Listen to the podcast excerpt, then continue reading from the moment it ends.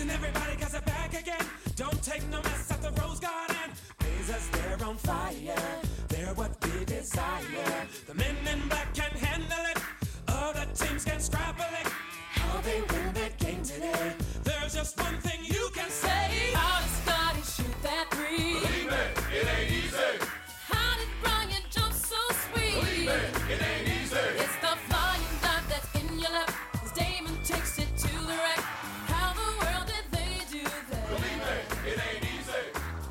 So let's get to the schedule because that came out today. You and I, you know, full disclosure, you and I both had it for a little bit, and we have had a little bit more time to uh, go through it and kind of Yeah, it was weird how I had all of the schedule breakdown the second it went live. Oh yeah, me too.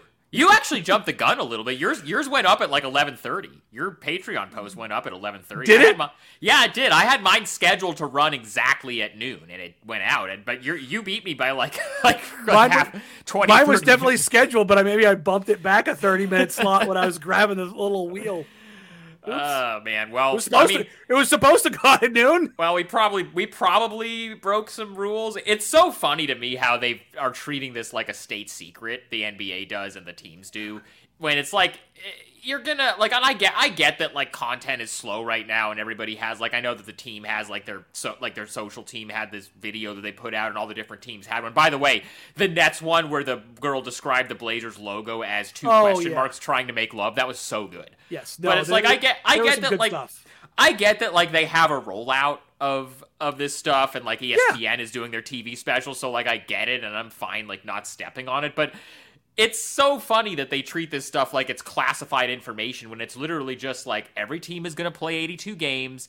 41 at home, 41 on the road. It's going to be a little bit different this year because of the tournament stuff where like every team has one game that's not scheduled yet, so only 80 of the 82 games are out and then if the team makes the championship round of the in-season tournament, they'll play an 83rd game. So it's a little bit different. It's a the- 20 and 21st game. It's it's a little bit wonky. Yeah.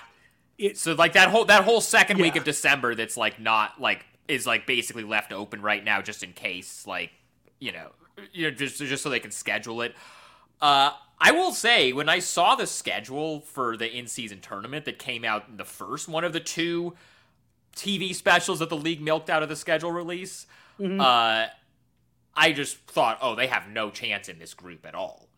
But oh yeah, no, I mean what, Phoenix, it's Lakers, Phoenix, Memphis, Phoenix, and Lakers, Memphis, Utah. Utah. Yeah, But you think about it, Ja's still going to be suspended.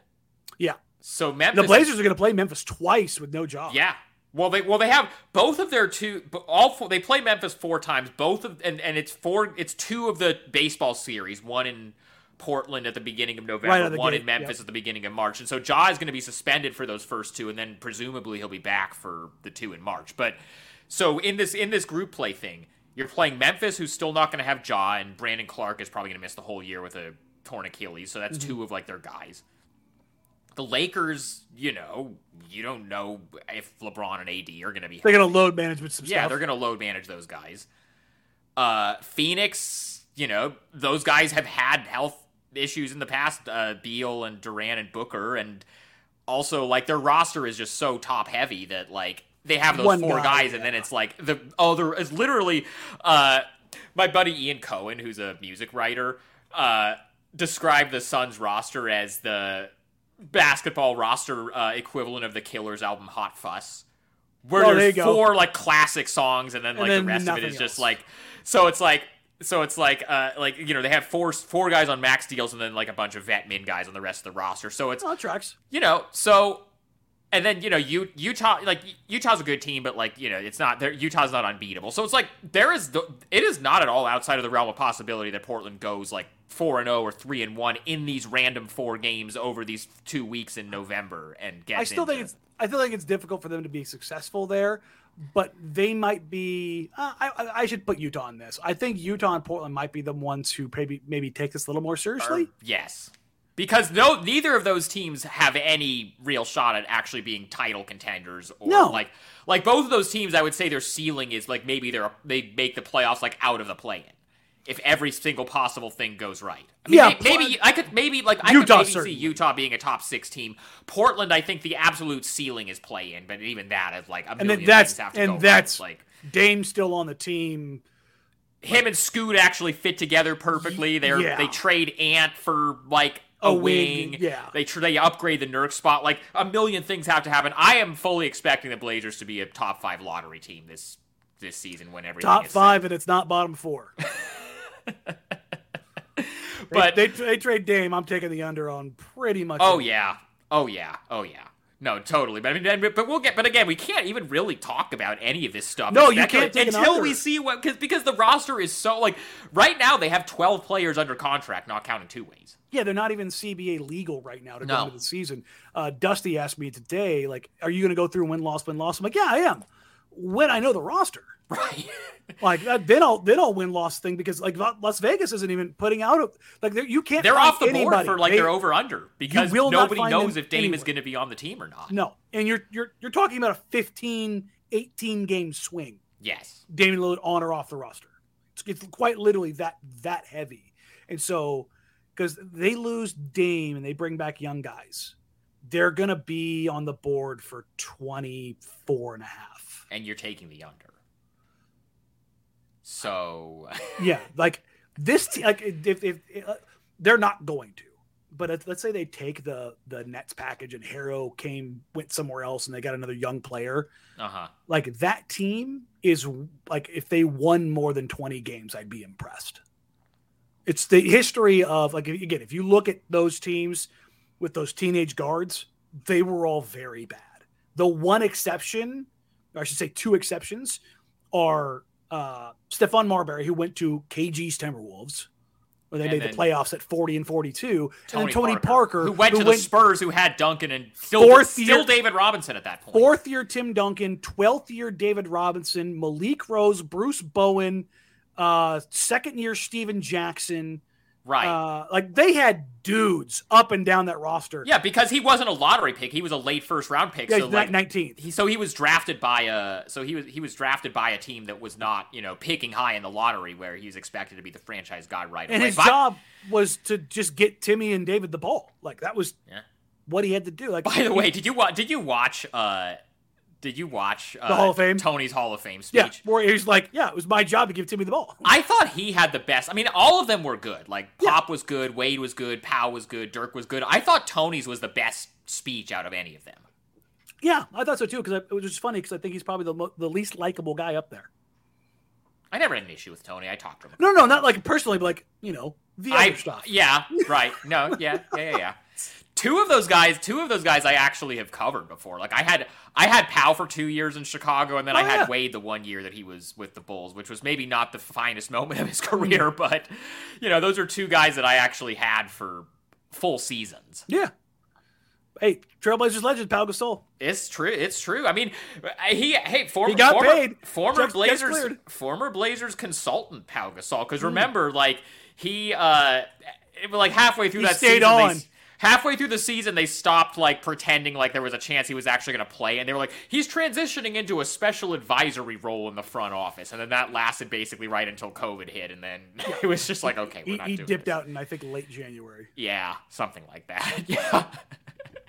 and then like a month later, I saw him and his wife at the All Star game in Chicago. I was at uh, the downtown Giordano's with Chris Herring, and Pau, Pau and his wife walked in and just like they were sitting at a different. I, I mean, I, I know Pau because I covered him for two years. I didn't bug him, but then like a month later, the world shut down.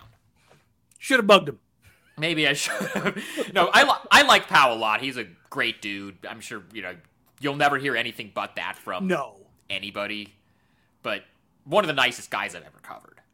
Yeah, I've never heard a sideways word about Pau on or off. So Yeah, so uh purely from a selfish standpoint, uh, from a life planning standpoint, and just from a balance of this stuff standpoint, I love this schedule. I like this schedule a lot more than last year's schedule. yeah, honestly, I thought when I started digging into it, I was like, ugh, this is a little tough. And then like when I, when I saw all of it and I saw the the league breakdown this morning, Uh-huh. I I got wind of like, oh, where the Blazers were kind of slotting in. I was like, oh, this actually isn't bad. The the majority of the schedule is actually pretty favorable. It's just that they get punched in the teeth twice. Mhm. They have two seven game road trips where their first seven game road trip starts the first of the new year. Right. in Phoenix, goes to Dallas twice, goes to New York uh, for Knicks and Nets, then goes to OKC, then to Minnesota on a back to back.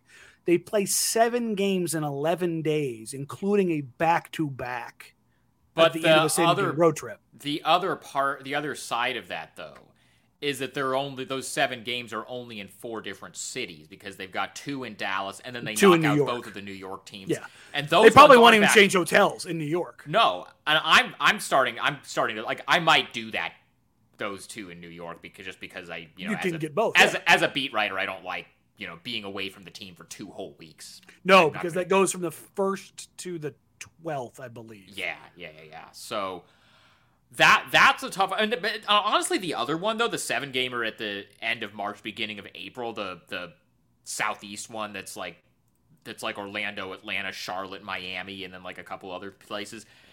That one there are no back to backs, so that's a little bit more palatable. Yeah. And no, that's the thing is like uh, Portland. But also by that point, they might be tanking anyway, so it doesn't really matter. like the the month of January, I think is their is their most brutal month, I would hands down. It's not even just the the seven game road trip.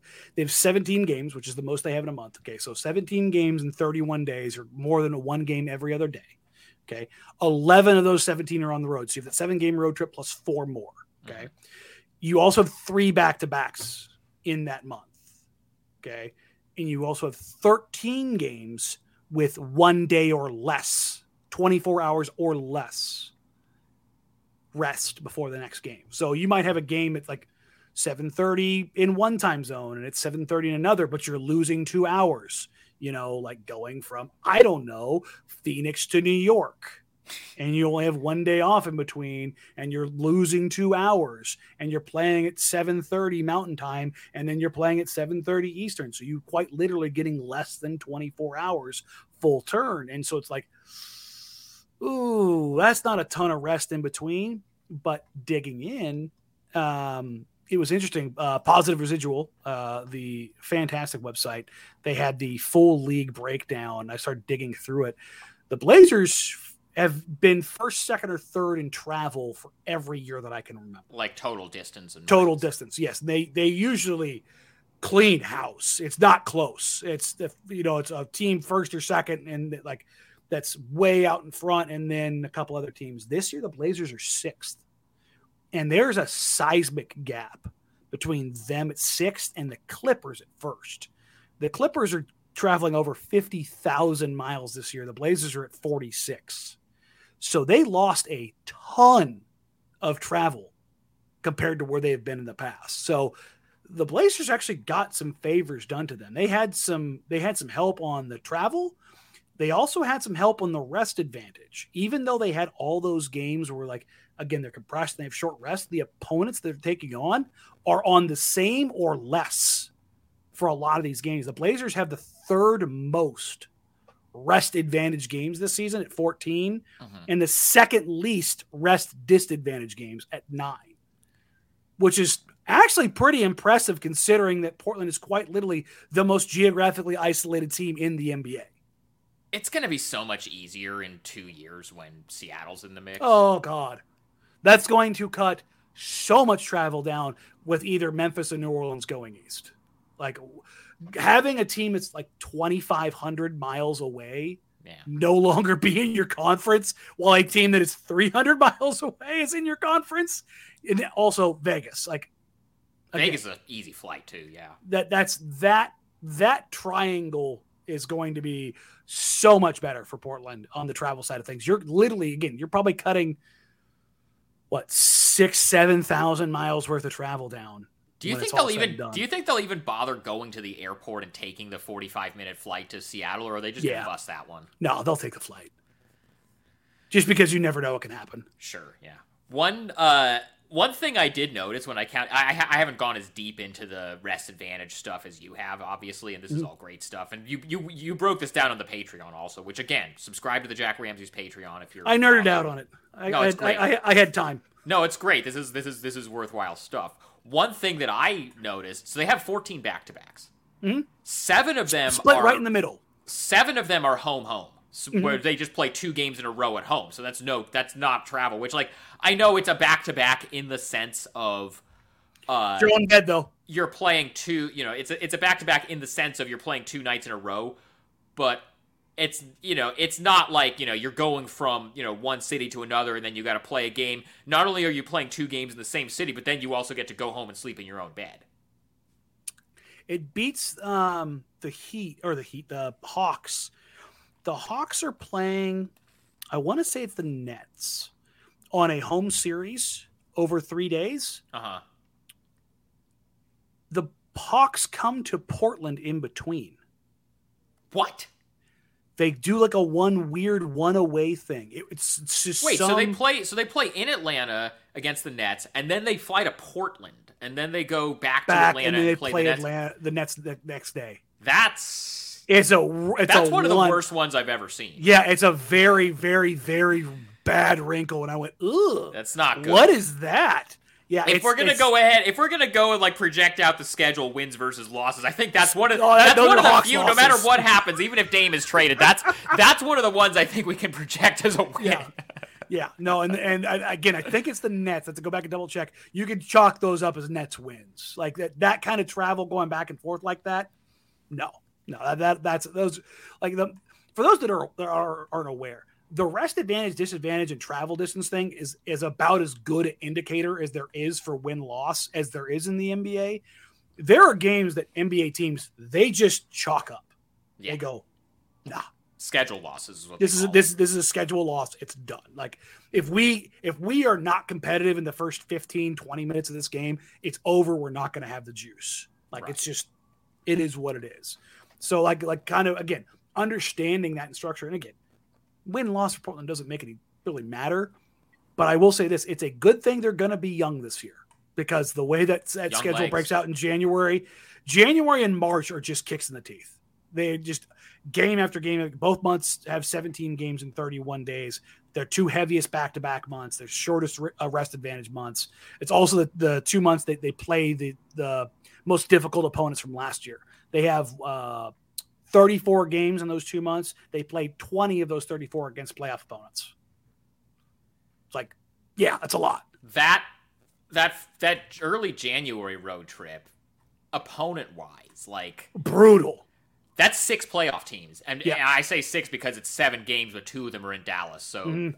all six, because that because that one is uh you know Phoenix playoff team, Dallas playoff team, Knicks playoff team, Nets playoff team, Oklahoma City, I think at the very least play in team, Yeah.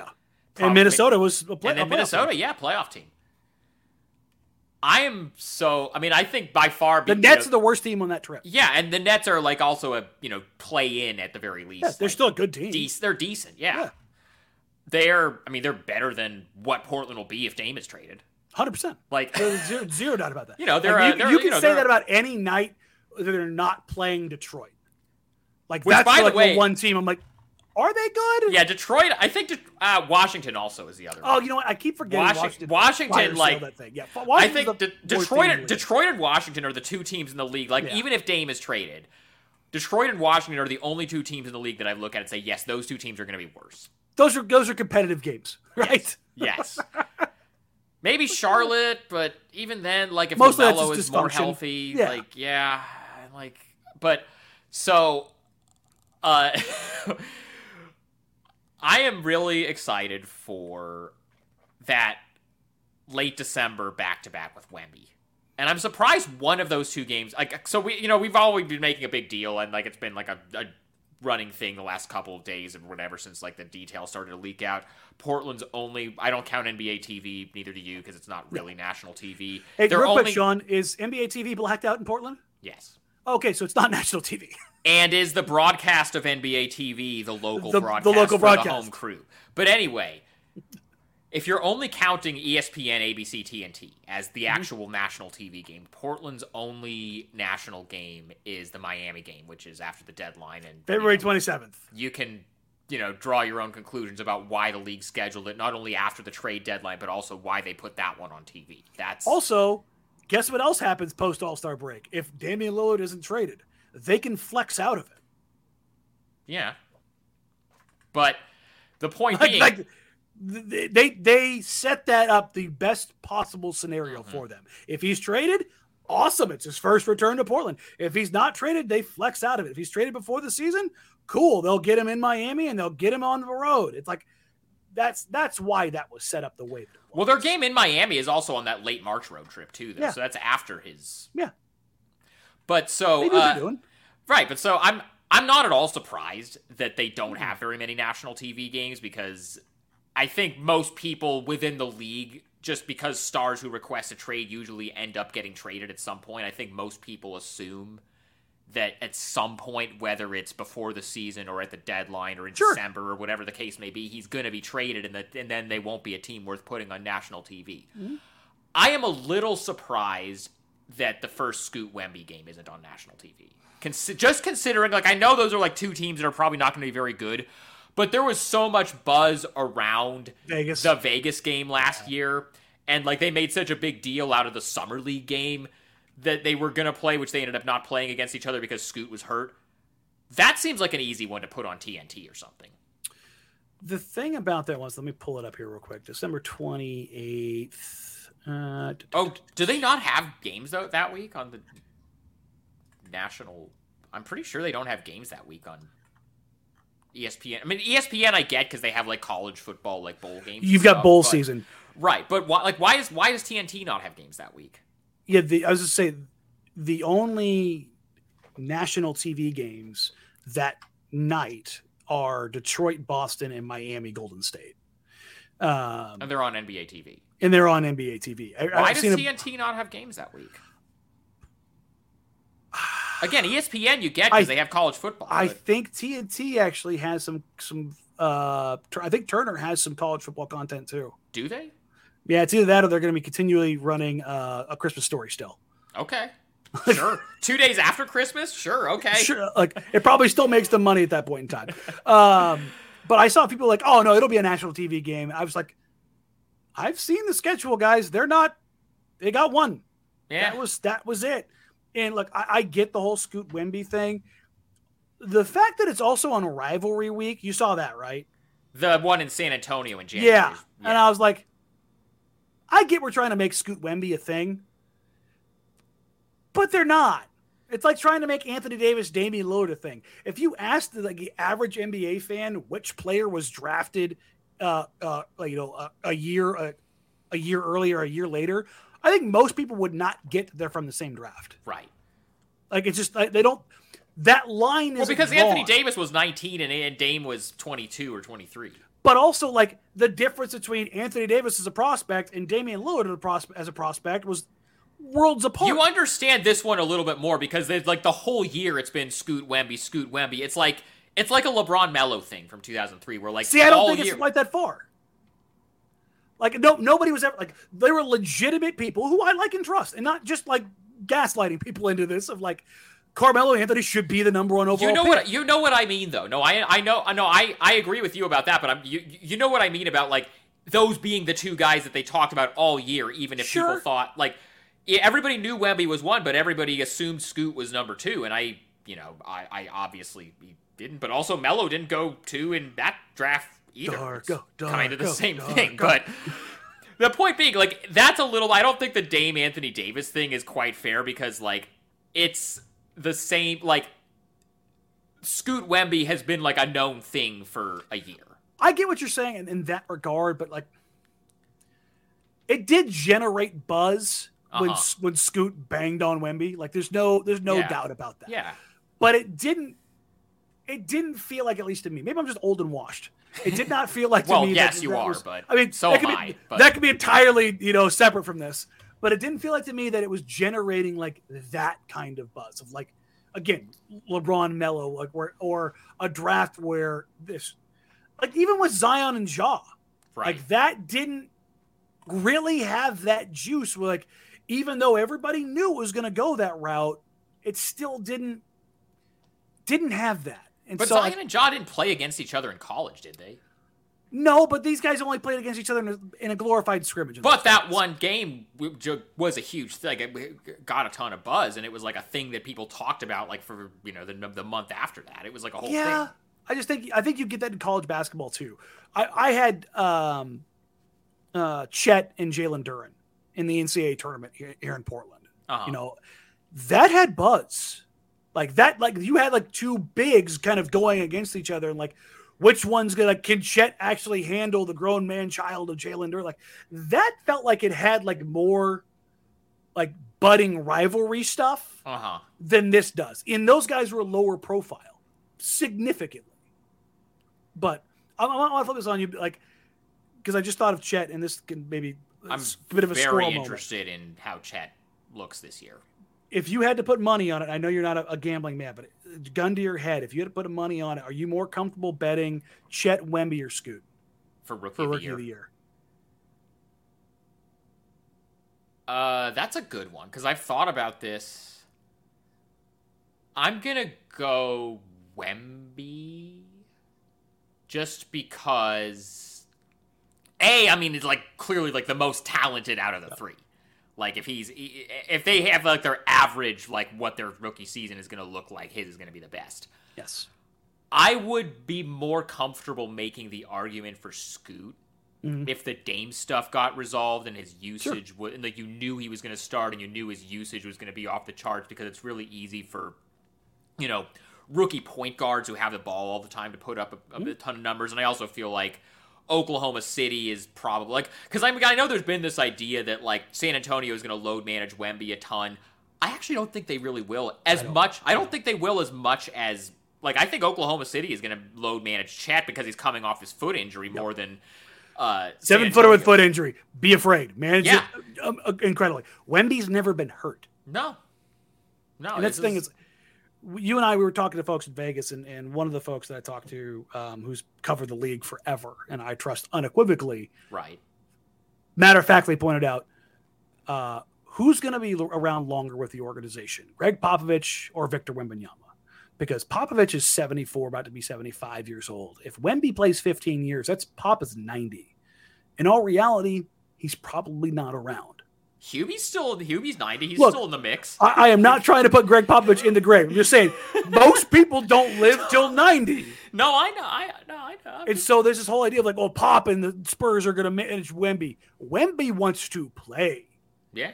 And he, I, I, if I was a betting man, I'm betting on him having more leverage and more say and playing more than people like, oh, he's only going to play 55, 60 games. I'm like, if he's good to go, he's going to play as many games as he wants to. They had, they basically had to beg him to shut him down.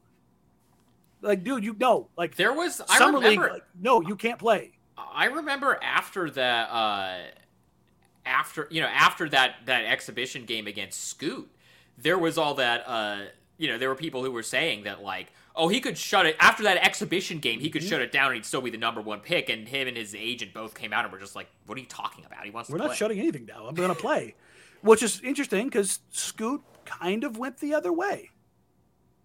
So it's like it's it's an interesting. You mean with after the shoulder injury? At, Yeah, and they're like, nah, we're gonna no, no, no, not, not summer league. No, like the G League Ignite. They, they shut him down. They shut him down in January. So it's it's, it's just interesting. And again, I'm not saying Scoot's. I'm gonna guess that was more just- them than him. I yes, but I think, I think it's two different things, two different ways that the camps are handling things. Right. S- But it's also Wemby is unquestionably about that life. Like he's he like Hooper's Hooper. Like he he wants to get out there and play. And Scoot is too. Yeah, and he wants to get out there and play. And so, like this whole idea of Wemby being load managed, ah, I'll buy it when I see the Spurs are actually willing to do it, and not only willing but able to do it. But for those out there for betting advice, entertainment purposes only, um, I would take Wemby over Scoot still. Yeah, for rookie. year, Yeah, I I, I think Even, would. even if Dame, even if Dame's situation was resolved, I would still take Wemby over Scoot. I would lean the same way. Also, I did find it interesting that the Spurs have 11 national TV games. They're super front loaded. Just in case. Just in well, a just in case, and b because I think they also realize that the Spurs are not going to be that good. No, you don't want to So- tune into a March game uh, when they're twenty-one and forty-nine. And I think the league also like remember when Zion was drafted, they put New Orleans on TV like 30 times, and that like blew up in their face. So I think they want to kind of, you know, Slow play it with a, with a potential injury. Yeah, which I mean, I, I know it was a little bit of a different thing because Zion, you know, had stuff. You know, he had the knee thing at Duke, and you know, he had other injury stuff. Blew Whereas Wemby shoes. doesn't have that. Yeah. But you still, you still don't want to put so much on a 19 year old kid right away. No. To be like, oh, you're the new face of the league, even even if it's like as someone who's seen as as much of a can't miss prospect as Wemby. Was there anything else from the schedule though that was like jumped out at you, good, bad, or otherwise? Uh, I like the baseball series. I'm I'm growing accustomed to it. Um, not even accustomed to it. I like it. Uh, beyond that, um, I'll, I'll, I'll, I'll say it here, and I've said it before. Uh, I'm pro NBA Cup. Oh, I'm I'm I'm into it. I'm Uh, anything that you're doing to try to make games matter more, I'm in for. And everyone's like, "Oh, why are they doing this? It doesn't matter." Why not give it a shot? Like everybody said this about the play. Even with the play in, I was like, ah, it's not really going to matter. After I saw the success of the play in and how vital, and this is pre Heat running to the finals from the play in, it was just, oh, there's three or four teams that are absolutely interested in not only getting to the play in, they're like 10, 11, 12, but also the teams that are five, six, seven, eight are like, we want to get the hell out of this bracket and get a guaranteed spot. And so that juxtaposition has been really interesting and dynamic for the final six weeks of the season now. The thing I wonder about with the cup, not only how it impacts the, the schedule, who cares about it from the player's perspective, and do the orgs care enough about it to like incentivize it? And that's the thing is, this first year, I want to see how it impacts scheduling, how it impacts rest, how it impacts guys, how much they care, and is there enough of an incentive to make the players and organizations care? I think that's going to take several years. years. for well, for basically the the you know the I mean LeBron's obviously going to be aged out in like 2 years, but like 2 or 3 years or whatever, but like or 1 year or you know whatever the case may be, but like the KD staff, basically like the generation that starts with like KD and runs through like Dame, basically Dame Giannis, Mm. like the 2000 like seven to 13 or 14 draft classes Yeah. once those guys all age out, I feel like the younger guys, like the LaMelo, Anthony Edwards, Wemby, Scoot, uh, Cooper Flagg in you know, a couple of years, whatever. The they got next group. That yeah, like the the, the guys, like the, the the currently twenty five and under guys, basically. Yeah. I think those guys, since this got They become the- implemented the flag bearers so early, flag bearers, if you will, with Cooper Flagg. I see. I see what you you can pretend. You can pretend you did that on purpose, even though you didn't. Uh, I'll I'll, I'll give that one to you. But that if, with those guys, it happened so early in their careers. For some, like for like the Anthony Edwards, LaMelo, like those guys, you know, had they had three years without it, and now like they're still young enough that like, where was and, and also like Wemby and Scoot, they will have never been in the NBA without Without this. it. Yeah. So, you know, then they can look at this as like, oh, hey, cool, this is part of the schedule. So I think in like five years, it's going to be a That's thing good that point. players care about, and it might it might take the you know Dame, Steph, you know KD, Harden, like it might take that generation fully aging out for it to become a thing that all the marquee guys care about. That's No, that kind of makes where sense. I'm at with it. No, I, I like that. Uh, I, I don't think they've incent. Not only that, I don't think they've incentivized it enough. I feel like that there needs to be like some sort of non-monetary tangible reward for teams. What that is, whether it's like an extra ping pong ball in the lottery or But like the players aren't going to care about that because like no, but if you get organizations to care, organizations will make players care.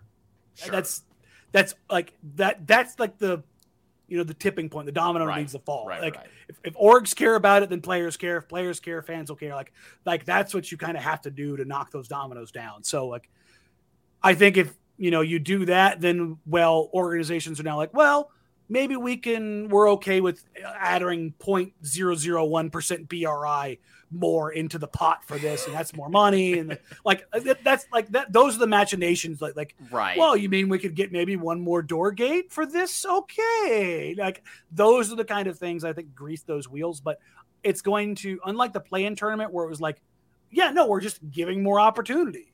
This isn't necessarily quite that, so I think the carrot's going to need to be a little bit more.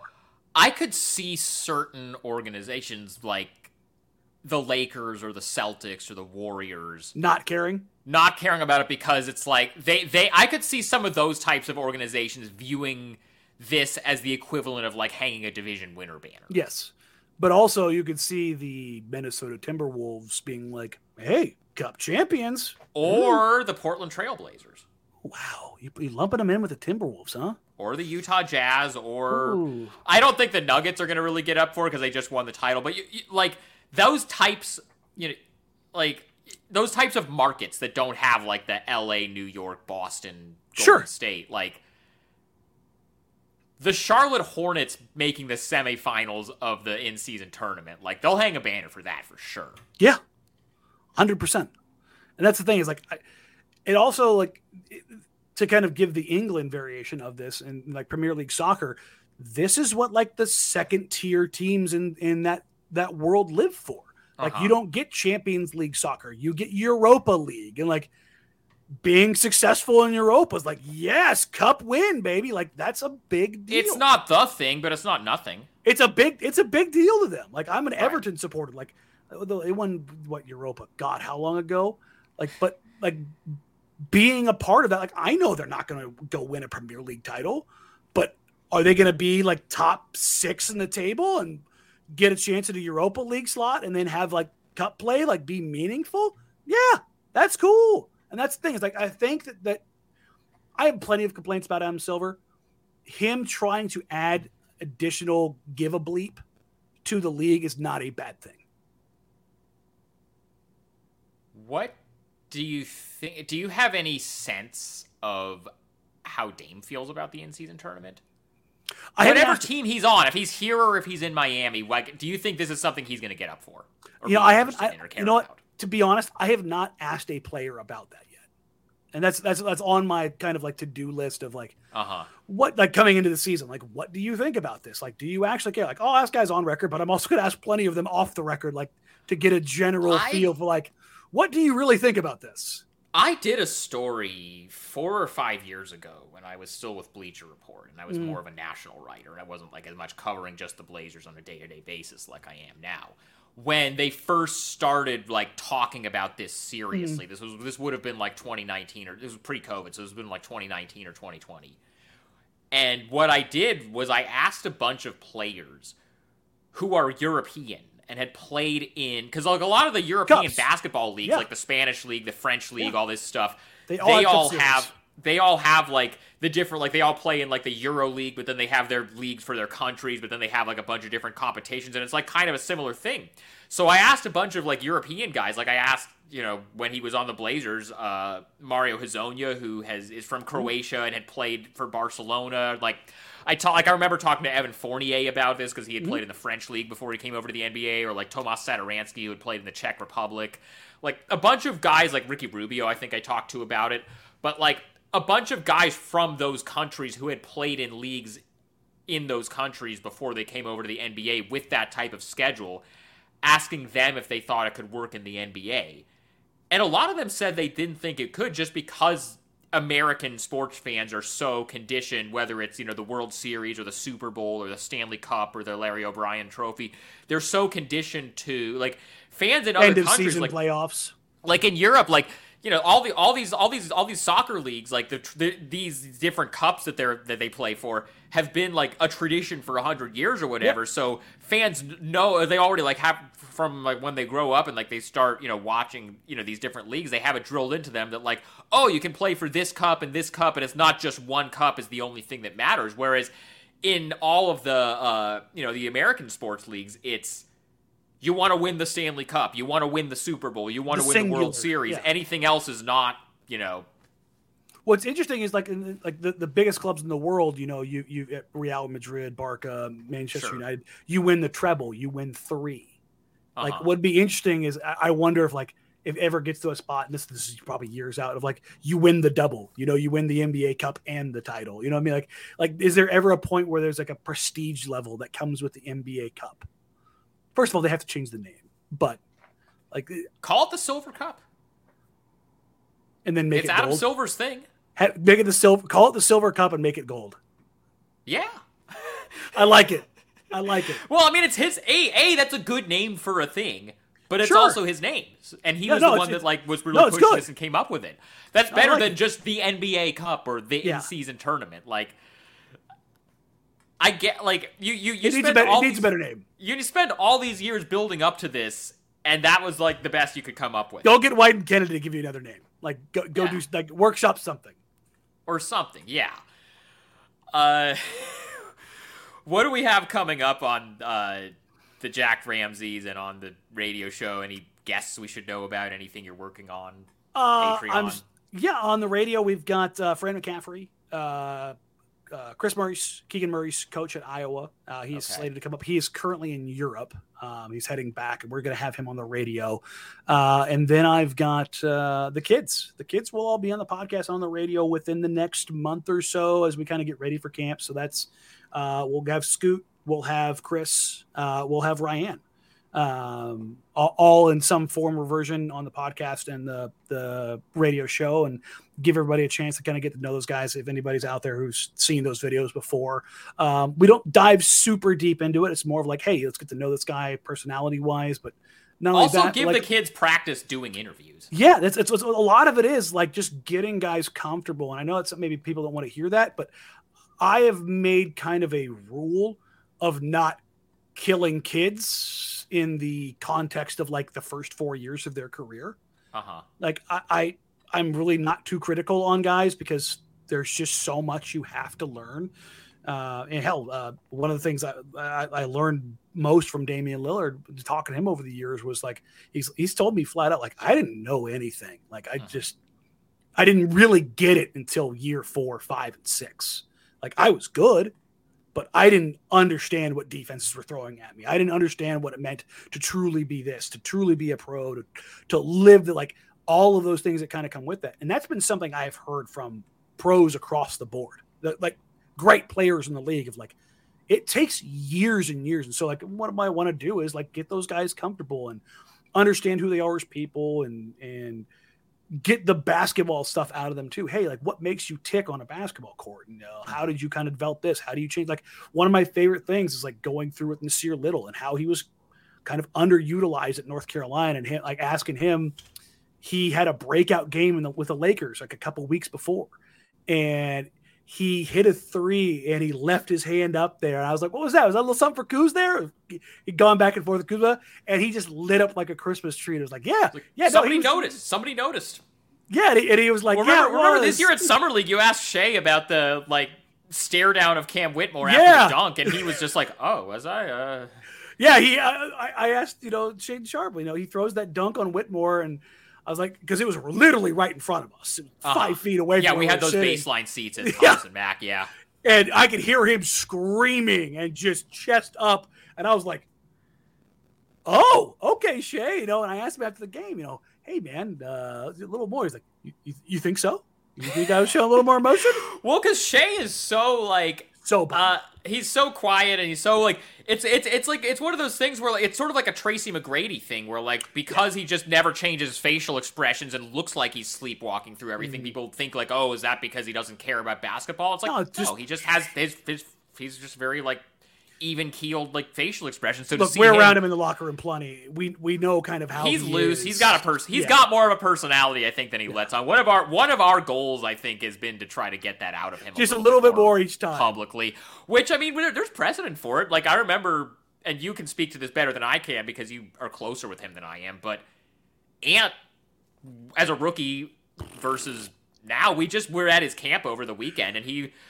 Could you have seen rookie Anfernee Simons hosting a camp for kids and like being the center of attention and like you know walking kids through drills and like giving speeches to kids like that like just the fact that he even is doing that is just Yeah. like No, insane. A- Ant's parents were at the camp, and they're fantastic people. I've known them ever since Ant came Yeah, up here. yeah. First time I met Ant was with his parents. Yeah, Charles and Tamika are great. Yeah. Fantastic, and I literally said, "This is not the same human you guys brought up here five years ago. Like this is the, he's he is complete. Like people think he's quiet. This is nothing compared to what he was when he first got here. And it's like you're right. That that's the thing is that, and part of like doing those interviews is building those relationships with those guys and getting them comfortable so that when you and I come into the locker room, Yeah. it's a normal thing to have like normal discussions and not even just about basketball just about life and so like that's that's a big thing it's kind of just getting those guys into, Yeah. into that vein and then Totally. down the road when we have them because we have ant every year we have nas every year like the younger guys we had gary a couple years like that's that's the part of that is building those relationships and then coming back and like touching on it like again like when the seer watching him go through his injuries and come back and uh, break down and build up his jump shot. Like we could talk about things that we talked about three years ago. And it's like those building blocks I think are so fundamentally necessary for not only just like good coverage, but telling somebody's story. This is the kind of stuff I like about covering the NBA. I Oh, 100%. I hate that. Like, I get that. Like this, that's what drives traffic and stuff. But like, I hate the Mm-hmm. trade rumors. I hate all that. All that stuff. I mean, I have to Like, cover it because I, I it's part It's of the what, game, it's but what, also it's like, what the job is. But yeah, you know, But it's also I'd be lying if I said I don't I don't like doing it in the sense of like it's like playing an RPG. Like you- you're you're you're trying to like see what fits and how what things work and like that's always Right. to me. But I'd much rather talk about the basketball. talk Much about the much basketball, rather or also just like basketball. Talk to these kids, or Yeah. just you know get to know them. Like, Mhm. like I did a I did a, uh interview with Ibou Badji over the you know at, at Summer League. incredible incredible kid. great kid, but like after our interview, because I did a story on him back in March, which I Mhm. think was the first interview that he ever gave, and at that point, back in like March, his English was still pretty rough mm-hmm. because you know English is obviously not his native language. No, I interviewed fifth him. language. Yeah, it's his fifth language, which is crazy. He speaks four other languages. But like I interviewed, I, you know, I interviewed him like a month ago after a summer league practice in Vegas, and afterwards I commented to him that his English has gotten a lot better since mm-hmm. the last time I talked to him, and he looks at me and he says. When you see me in the locker room, I want you to come talk to me so that I can work on my English. And like that's the kind of stuff I love doing. Yeah. That's not that's not like I like that more than I like getting on this podcast and going through the millionth iteration of like, well, how you know what would Miami have to do to make a Dame trade be like? I just like yeah. Why do you think I took a month off, man? Uh, why do why do you think I that's took a yeah. month off? I this is my first this is my first episode in like two or three weeks too. It's just I was it's not like, gonna do it. and it was it was not it was not by design actually. Like I actually did have like a few guests that I like like talking to, and then they fell through or couldn't do it, and then it was just like you know what. If there's a time that it's not the worst thing in the world to take a little bit of time off, it's early August when nothing happened with the Dame stuff. Nothing's gonna happen with the Dame stuff. The whole league, like every front office is on vacation right now. you know, now we've got what, probably six weeks now before training camp. Yeah, so six weeks till camp, but you're gonna see guys coming into town in the next week. Yeah. Next week or two. You'll see guys coming into town. Yeah, Uh, like guy, you know, everything is kind of like Nurk got married in Croatia a couple weeks ago, so He'll go honeymoon and do his thing. and then Uh, Ant, here. Ant, Ant and Nasir both have their camps in Florida. Ant, I believe, is down at Formula Zero right now at Dame Dame's camp. in Arizona, which that was here. That was here last year. It's in Arizona this year. And that That's not where, that's where Phil Beckner is. is Yes, that's where his training facility is at. So like everybody's like, "Well, it's not." I'm like, mm, I think that was kind of in the works already, guys. It's Yeah. it's okay. But uh, I think Ant is down there working the camp right now, but he'll be back in Portland relatively soon. Uh, Nas obviously lives here in the off season, but he's got his camp in Florida.